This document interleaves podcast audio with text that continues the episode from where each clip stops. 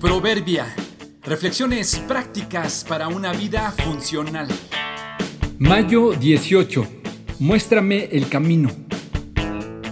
Un líder piadoso se sabe puesto por Dios para guiar a otros.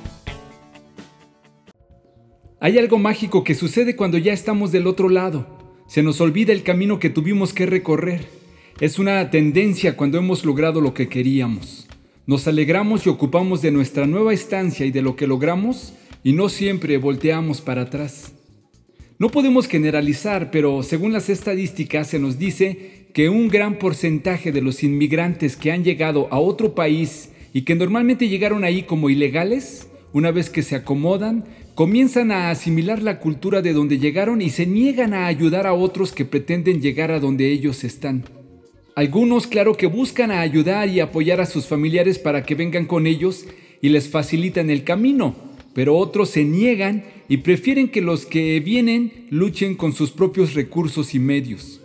La idea resumida es que en muchas ocasiones los ilegales son los peores enemigos de los ilegales.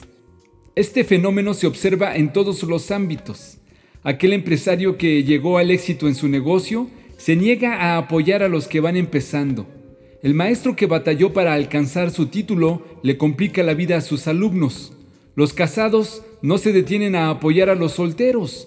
Los maduros no enseñan a los inmaduros. El que encontró el camino no quiere compartir su mapa con los que van pasando, la fórmula, la clave, el sistema. Parece que la lógica es, si a mí me costó gran esfuerzo, ¿por qué debería ser fácil para los demás? Que los otros se esfuercen y lo encuentren por sí solos. Incluso esta actitud se nota hasta en las iglesias.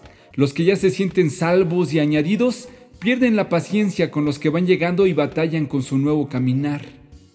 Se necesitan una buena dosis de paciencia para invertir de nuestro tiempo y esfuerzo en apoyar a otros y se necesita otra buena dosis de humildad para entender que quizá otra razón de pasar por donde hemos pasado es porque Dios desea usarnos para ayudar a los que vienen detrás.